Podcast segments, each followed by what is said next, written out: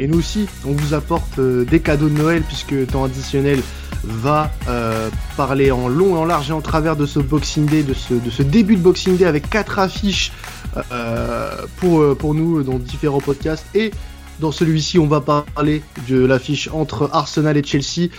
Une affiche ô combien prestigieuse et ô combien importante pour la suite de la saison pour les deux équipes. L'une se bat tout simplement pour le titre et peut-être pour les 4 premières places en Ligue des Champions.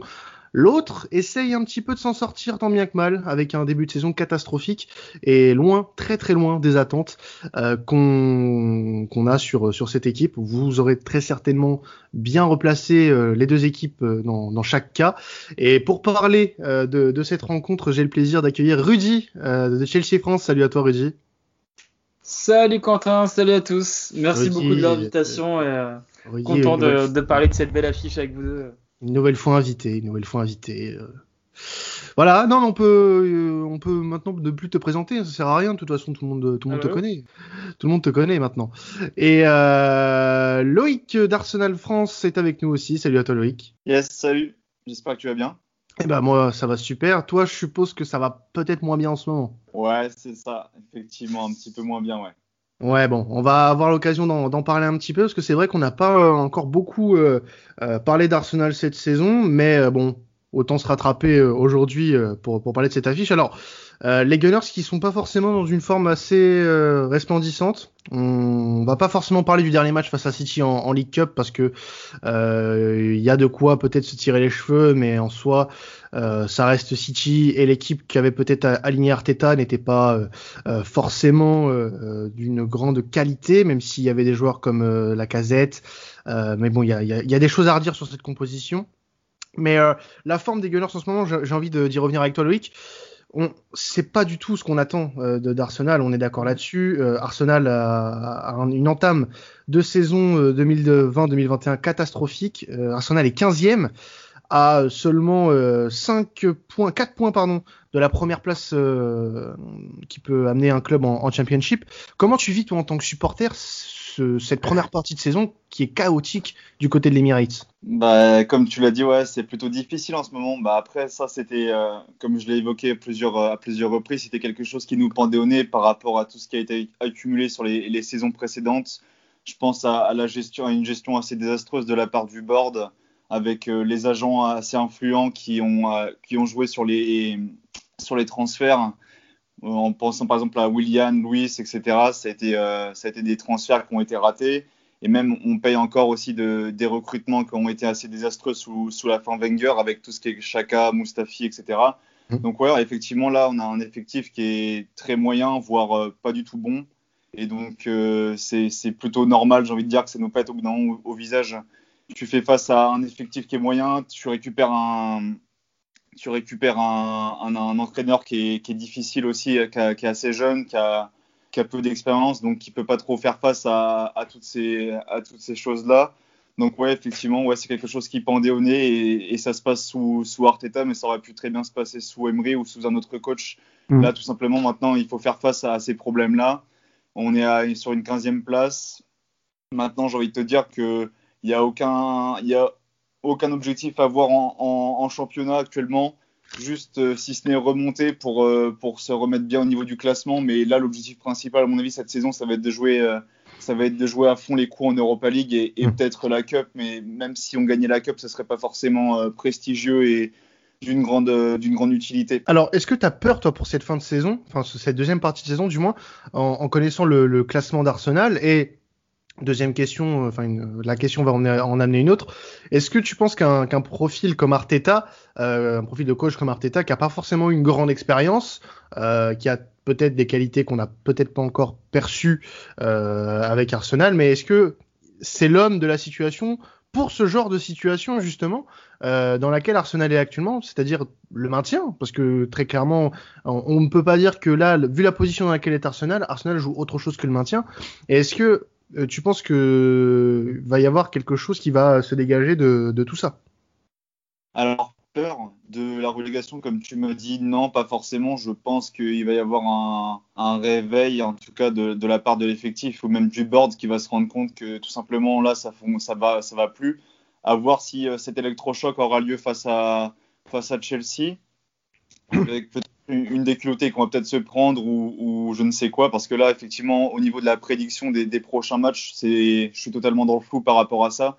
On est dans une spirale totalement négative, donc il n'y a vraiment aucune prédiction à faire par rapport à ce type de match, par exemple. Mais moi, personnellement, je suis toujours de l'avis d'un bon nombre de la communauté, comme quoi Arteta est quand même pas forcément l'homme qu'il nous faut, mais sera en tout cas l'homme qui sera utile à ce type de transition-là. Après, il y a encore des limites. Tu vois qu'il est assez limité aussi dans son coaching, dans son management de joueurs, avec certains cas de joueurs aussi qui sont assez étranges. Mm-hmm. On pense à Saliba, on pense à Willian qui a un passe droit dans chaque 11, la gestion de Pépé qui est assez difficile, le fait qu'il vienne bench Lacazette, même si je ne suis pas un grand fan du joueur, alors qu'il était sur une série de matchs où il enchaînait les buts, même si ce n'était pas forcément glorieux. Le cas aussi aux îles, où tu vois qu'on a besoin quand même de créativité dans cette équipe, qui est une équipe qui n'arrive pas forcément à se créer beaucoup d'occasions et qui a justement besoin de se créer des occasions. Bien sûr. Des profils créatifs comme ça, tu te demandes comment ça se passe en interne. Alors, comme j'ai déjà évoqué, c'est lié à peut-être plein de choses. Ça peut être lié à sa prise de position politique ou au fait qu'il soit tout simplement pas très bon à l'entraînement, même si j'y crois moyennement. Donc, il y a ces problèmes-là. Après, là, actuellement, tu fais face aussi à des blessures. Tu as Aubameyang qui est blessé, qui ne sera sûrement pas disponible pour Chelsea. Tu as Partey qui vient d'arriver, qui enchaîne 2 blessures. Tu as des suspensions qui sont totalement débiles. On enchaîne 3 cartons rouges avec des joueurs qui, tu sens qu'ils sont perdus, qui sont nerveux. Donc, ça se ressent aussi dans le coaching d'Arteta sur ses choix. C'est très... très discuté au sein de la communauté. Il y a vraiment une grande partie de la communauté, je pense, qui est encore derrière le coach et qui sait que c'est pas forcément, comme je t'ai dit, sa faute. C'est des années de recrutement assez bancal, un board qui suit pas forcément et qu'il se retrouve au mauvais endroit au mauvais moment. Et donc je pense que il faut lui laisser le temps. On fera pas une saison extraordinaire, ça s'est joué d'avance, on le sait tous, tout le monde le sait. Donc maintenant, on s'attend juste à ce que l'année passe, que on vire les joueurs qui sont inutiles dans cet effectif-là, il y a encore un taux énorme de joueurs qui sont vraiment inutiles. Je pense à tout ce qui est Mustafi, Kolasinac, Chaka, El Neni, etc., qui n'ont vraiment rien à apporter à cet effectif-là. Et voir avec les prochains mercatos ce que va pouvoir amener Mikel Arteta. Parce que jusqu'ici, à part un ou deux recrutements qui n'ont été pas forcément poussés, on a quand même des recrutements qui sont intéressants. Je te parle par exemple de Gabriel qui arrive directement de Ligue 1 et qui s'impose dans le 11 comme le patron de la défense. Bon, Partey, on pouvait pas prévoir qu'il allait se blesser, mais c'est quand même un beau coup quand même au niveau du mercato pour le milieu de terrain. Donc effectivement, je pense qu'il faut encore lui laisser un peu de temps.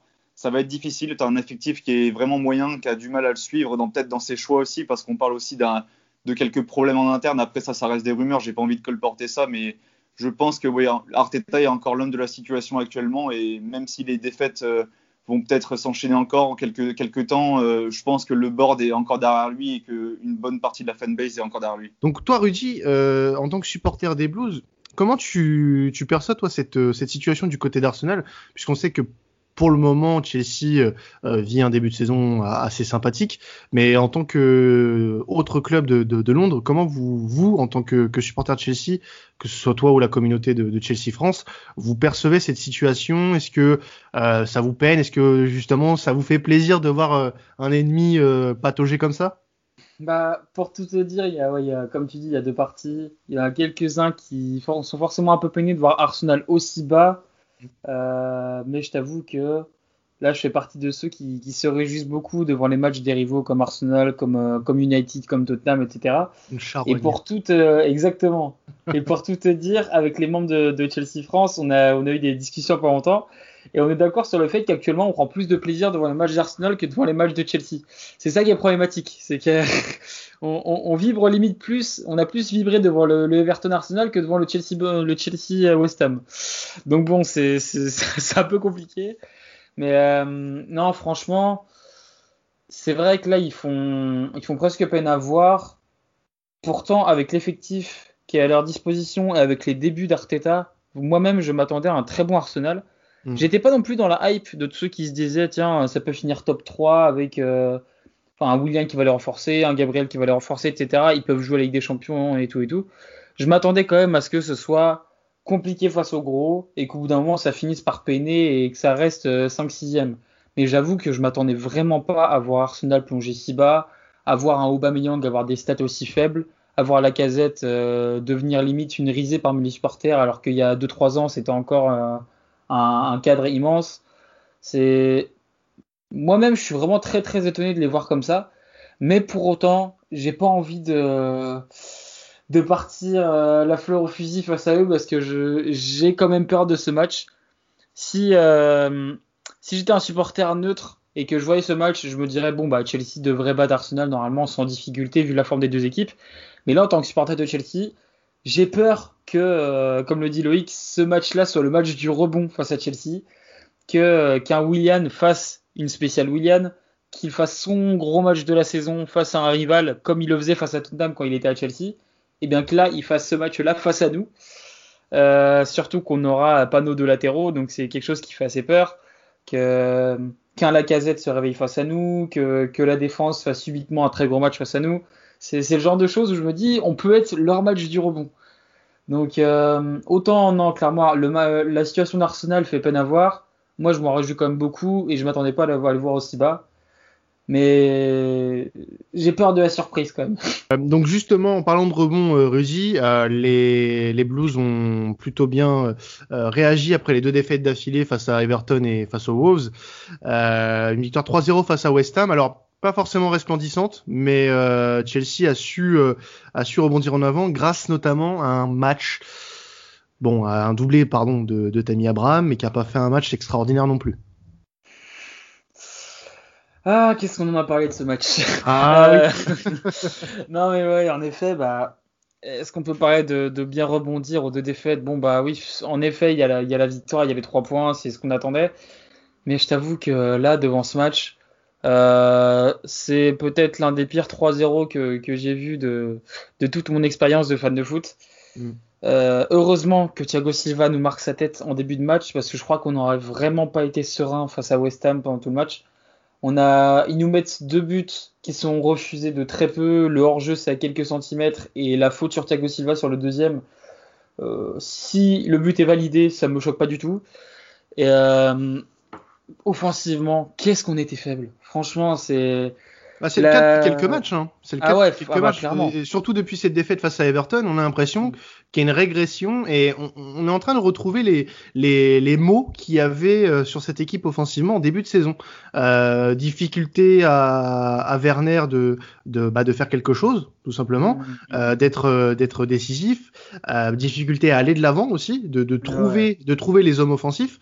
On a l'impression que le même schéma se reproduit et les mêmes critiques en soi se reproduisent également sur les Blues. Clairement. Et encore là, à la limite, pour ce match-là, il y avait l'excuse que Lampard voulait faire tourner. Là, donc, on s'est retrouvé avec un Jorginho. Il y avait Aspilicueta parce que Rhys James était blessé. On avait Abraham. Enfin, tu peux avoir quelques excuses, mais franchement, non. Et comme tu dis, le jeu depuis 3 matchs, c'est exécrable. Là, contre Everton et Wolverhampton, on n'a rien proposé.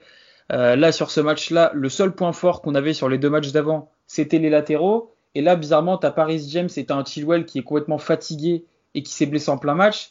Et bah ça y est, t'as plus rien du tout dans le jeu. Tu parlais de Werner. Autant son cas, il commence à faire de plus en plus parler par rapport à ce qu'il rate.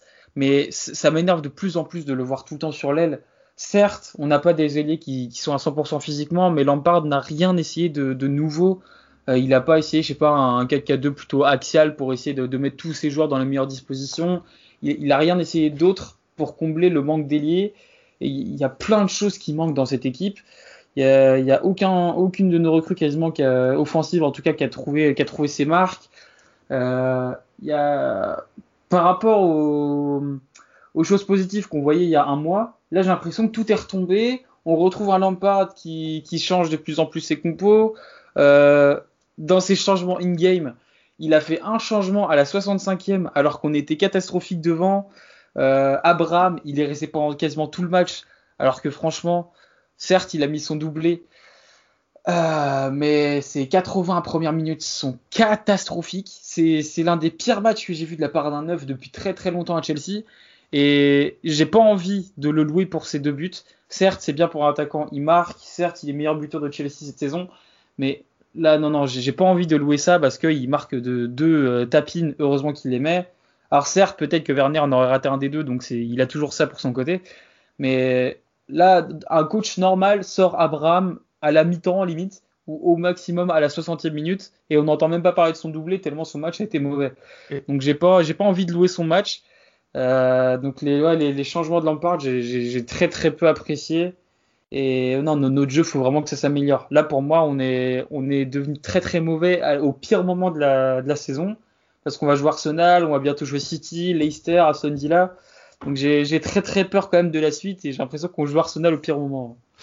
Alors toi de ton côté, Loïc, j'ai demandé à Rudy comment il trouvait Arsenal cette saison. Comment toi tu trouves Chelsea de ton côté? Est-ce que c'est une équipe qui te fait potentiellement peur, surtout avec ce qu'on voit en ce moment, une équipe qui reste quand même avec des doutes, avec des incertitudes, mais est-ce que malgré tout il y a une crainte du côté des Gunners à ton avis? Bien sûr qu'il y a une crainte par rapport à n'importe quelle équipe des premières ligues actuellement, avec ce qu'on produit en même temps dans le jeu, c'est difficile de ne pas craindre Chelsea.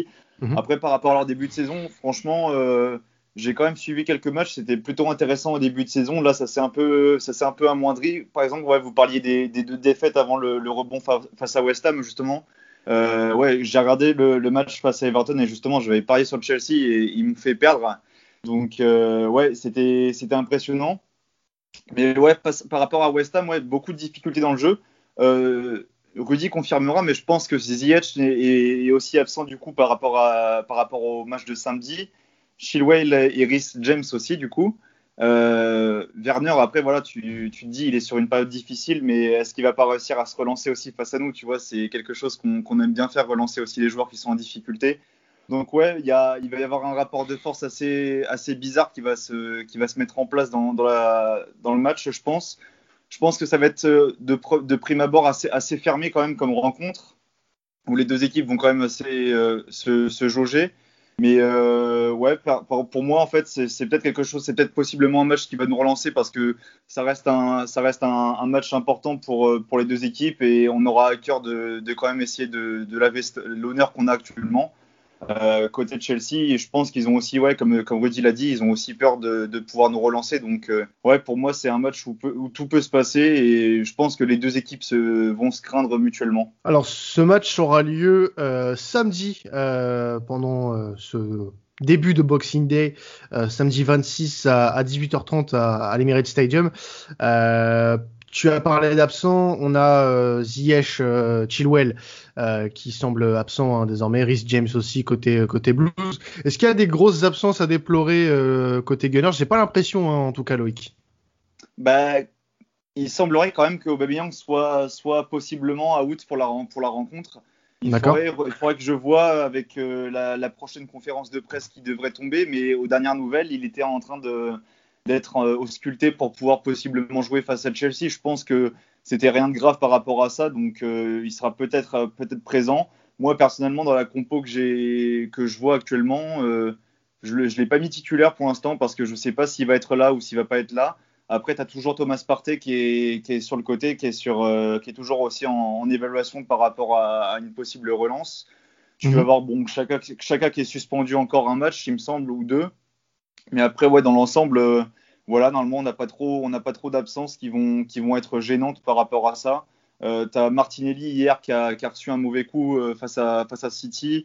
Je pense que c'est pas non plus grand chose de super inquiétant. Donc, si peut-être Aubameyang. Donc, au niveau des absences, je sais pas. Il faudra voir la prochaine conférence de presse avec l'annonce des blessés. En tout cas, il est encore trop tôt à date d'enregistrement pour dire qui sera absent côté Arsenal. Alors, si tu avais un joueur vraiment, parce que il n'y a pas beaucoup de positifs côté Arsenal cette saison, tu as parlé de Gabriel tout à l'heure, qui est pour moi l'une des révélations en Angleterre, une révélation côté Gunners cette saison. Mais si tu avais un autre joueur à mettre en avant par ses performances cette saison, ça peut paraître difficile, mais est-ce qu'il y en a un ? Comme tu dis, c'est assez difficile. moi, de ce que je peux tirer de positif sur l'ensemble de l'effectif, j'ai vraiment deux, trois joueurs qui me viennent en tête. Donc, ouais, tu m'as parlé de Gabriel qui vient s'imposer dans l'effectif comme un patron et qui donne limite des leçons de football à Mustafi. On en parle très peu, mais je pense que Leno aussi fait quand même un bon début de saison. On peut dire ce qu'on veut, mais il a beau encaisser beaucoup de buts, c'est pas forcément sa faute. Il est vachement abandonné par sa défense, comme Gabriel qui peut pas non plus faire tout le travail, tu vois. Ça reste un excellent gardien, je trouve. Et peut-être par rapport aussi à nos attaquants, le jeune Saka en fait, qui lui porte en tout cas l'attaque et qui se montre comme en fait un titulaire en puissance par rapport à des joueurs comme Aubameyang ou Lacazette qu'on va dire qu'on a vraiment un coup de mou et qui font preuve d'un langage corporel vraiment négatif pas sur le terrain. Donc ouais, Gabriel, Leno, Saka qui s'imposent vraiment comme des joueurs importants dans le 11. J'ai envie de parler aussi de Tierney, même si Tierney il fait face aussi un petit peu aussi à des performances moyennes en ce moment, mais ça reste quand même un bon joueur. Donc ouais, on a 3-4 qui sont bons et puis le reste c'est vraiment très très moyen. Alors là Rudy, ça va être le moment d'être honnête. Est-ce que dans les joueurs que Loïc a cités, t'en prends à Chelsea ? D'abord pour répondre un peu à ce qu'il vient de dire, s'il y avait eu un top 3 à citer, c'est clairement le top 3 que j'aurais dit. Je pensais directement à Leno et surtout à Gabriel. Après, est-ce que j'en prends un des trois ? À la limite, on parle beaucoup de recruter un quatrième ailier pour cet hiver avec notre manque d'ailier et beaucoup de blessés. Saka, je prends clairement là-dessus. C'est sûr que bon, il pourrait beaucoup nous servir là-dessus avec tous nos ailiers blessés et pour pas mal de turnover. Bon après, sinon, j'avoue que j'aime beaucoup ce que Gabriel fait, mais je suis très content avec la charnière Thiago Silva Zuma. Et pareil, Leno c'est très fort, mais je suis content avec Mendy. Je préfère garder nos titulaires pour l'instant, mais sans dénigrer le top 3 de Loïc, clairement. Alors, moi j'avais une question à vous poser tous les deux avant qu'on passe au pari avec Betclic, les gars. Lampard, Arteta, ce sont deux entraîneurs qui n'ont pas une grosse expérience pour le moment sur la scène européenne et même sur la scène nationale. Hein. On rappelle qu'Arteta a pris l'équipe l'année dernière et que Lampard n'est pas si vieux que ça dans le game. Tactiquement, quel est celui qui a le plus prouvé depuis ses débuts ? Est-ce que c'est Lampard ou est-ce que c'est Arteta ? La question est compliquée. Parce que c'est vrai que... Ouais, je vais dire pareil. C'est vachement compliqué parce que Arteta, tu vois, tu avais cette saison positive en début de reprise l'an dernier. Il te sort le 3-4-3 qui te permet de te sortir de pas mal de situations et qui fait un excellent parcours en FA Cup. Après, j'ai envie de te dire... c'est un peu du storytelling sur ce coup parce qu'on vit un peu là-dessus. On se dit qu'il a remis un peu de vie dans l'équipe par rapport à ce que Emery avait fait. Là, maintenant, tu vois qu'il y a quand même des limites dans son coaching, dans sa tactique, avec des recrutements avec des remplacements et des titularisations qui sont assez questionnables. Côté Lampard, moi personnellement. Je ne suis pas non plus convaincu de ce qu'il a apporté, même s'il a fait du bon travail. Je pense qu'il profite aussi d'un effectif qui est un peu plus expérimenté et qui est sur une vague assez positive. Et je pense qu'il fait quand même du bon travail en maintenant le cap. Donc je ne sais pas ce que Rudy en pense, mais voilà ce que moi je pense par rapport à ça. Bah pour tout dire, quand Lampard a sa très mauvaise période, que ce soit là, c'est l'actuel et l'année dernière, on a du genre à être très pessimiste sur lui et très, très sévère. Et on a beaucoup valorisé Arteta l'année dernière en disant tiens, Arteta a réussi plus rapidement ce que Lampard voulait faire à Chelsea, c'est-à-dire d'avoir une équipe qui a un collectif un minimum rodé, des automatismes, des combinaisons de jeu qu'on peut voir clairement qui sont travaillées à l'entraînement, etc. Et c'est vrai qu'on commençait à se dire que Arteta progressait plus vite que Lampard. Et là, cette saison nous fait un peu mentir là-dessus et j'ai l'impression que Lampard y arrive un peu mieux. Mais j'ai l'impression qu'on voit toujours les mêmes erreurs par rapport à l'année dernière, qu'il n'y a pas forcément un progrès incroyable. Pour moi, aucun des deux coachs n'est vraiment rodé, aucun des deux coachs n'a une vraie tactique où on se dit tiens, ça c'est le Arsenal d'Arteta et ça c'est le Chelsea de Lampard. J'ai pas l'impression qu'on puisse retenir totalement quelque chose de totalement positif des deux coachs, dont on puisse en reparler dans 5 ans positivement. Donc ouais, pour moi, ils sont presque au pied d'égalité. Et comme le dit Loïc, ça se joue surtout aux effectifs. Lampard a droit à un Ziyech au sommet de sa forme quand Arteta, son leader offensif, au niveau du caractère, est censé être Willian. C'est pas forcément non plus les mêmes effectifs. Et surtout en défense, Lampard est beaucoup plus aidé que Arteta pour le coup. Eh ben écoutez les gars, on va avoir ce duel de tacticiens dès samedi à l'Emirates Stadium, et on aura réponse à qui remportera ou peut-être pas, hein, parce que se trouve il y aura peut-être un petit match nul entre les deux équipes. En tout cas, on espère avoir une belle rencontre entre les deux équipes londoniennes. On va passer à la fin de ce podcast et la dernière partie avec Betclic et les paris. Donc avant tout, nous vous rappelons que grâce à Betclic, vous pouvez bénéficier de notre code promo temps additionnel pour vous inscrire sur Betclic et profiter de votre premier pari remboursé jusqu'à 100 € grâce à notre partenaire, et on vous remercie Betclic pour ce cadeau. Et un cadeau en amène un autre, hein, du moins, puisque pendant le Boxing Day, on va vous permettre également de vous récompenser à nouveau, puisque on va vous offrir, et pour ce match-là, on va vous offrir 10 € de free bet à celui qui trouvera le résultat entre Arsenal et Chelsea. Donc il suffira tout simplement de commenter le post qui suivra ce podcast par rapport à cette rencontre entre Arsenal et Chelsea. Donc on va tout de suite parier déjà avec nos amis Rudy et Loïc. Donc au niveau du résultat du match, vous avez tous les deux des résultats différents. Alors Rudy tu capitalises sur une victoire de Chelsea côté à 1,86. Pourquoi Chelsea va s'imposer selon toi ? J'ai envie d'y croire. Enfin, ouais. C'est vrai que là, si j'étais un supporter neutre qui regardait ce match-là, je me dirais bon, Chelsea doit l'emporter. Alors là, en plus, t'ajoutes mon chauvinisme. J'ai envie de me dire bon, évidemment, si on fait le taf, normalement, ça doit gagner. Ça doit être le match qui doit être la référence de Werner aussi. J'espère vraiment, parce que je suis le premier à le défendre. Et pour moi, face à une défense qui aura tendance à jouer haut et avec peu d'automatisme, j'espère que ça va être son match. J'espère aussi que Giroud sera titulaire. Enfin, pour moi, on doit vraiment s'imposer sur ce match. Alors, toi, de ton côté, mon cher Loïc, tu choisis un match nul, coté à 3,45. Alors, tu veux pas trop t'enfoncer, du coup. Tu préfères un résultat nul qu'une victoire de Chelsea. Bah, je me dis qu'en étant objectif, avec ce que je vois de Chelsea sur les derniers matchs, donc les deux défaites et puis la victoire peu convaincante, même si c'est 3-0 face à West Ham, au vu de notre forme, au vu des absents des deux côtés, par rapport à ce que ça va être, par rapport à ce que j'ai vu aussi des derniers matchs, je pense que ça va être une rencontre assez fermée, et il y a moyen que ça soit un match nul, qu'il y a un petit 1-1 qui traîne par là, mais je vois pas Chelsea forcément s'imposer, je vois pas non plus Arsenal s'imposer, logiquement, parce qu'on a une forme assez pitoyable. Donc ouais, je pars sur un match nul objectivement. Eh ben écoute, c'est noté. Au niveau des buteurs, maintenant les buteurs, vous avez choisi tous les deux un Français. Olivier Giroud côté Rudy pour Chelsea, 2,68. Alors Giroud a pas forcément eu l'occasion de briller puisqu'il n'a pas joué face à West Ham, mais tu le vois marquer quand même face à Arsenal, son ancien club.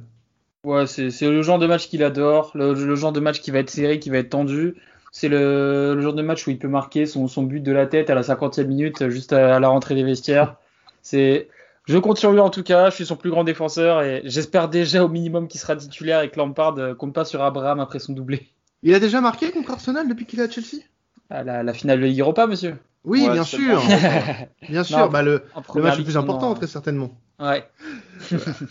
Et donc en première ligue, pas encore, peut-être débloquer son compteur contre Arsenal en championnat, pourquoi pas. Ce serait le bon moment. De ton côté, toi, Loïc, tu as choisi Alexandre Lacazette pour se relancer, cote à 3,25. Ouais, effectivement, Lacazette, après, voilà, c'est encore difficile à voir s'il sera titulaire ou pas, parce qu'on voit bien qu'Arteta aime bien changer ses compos de match en match.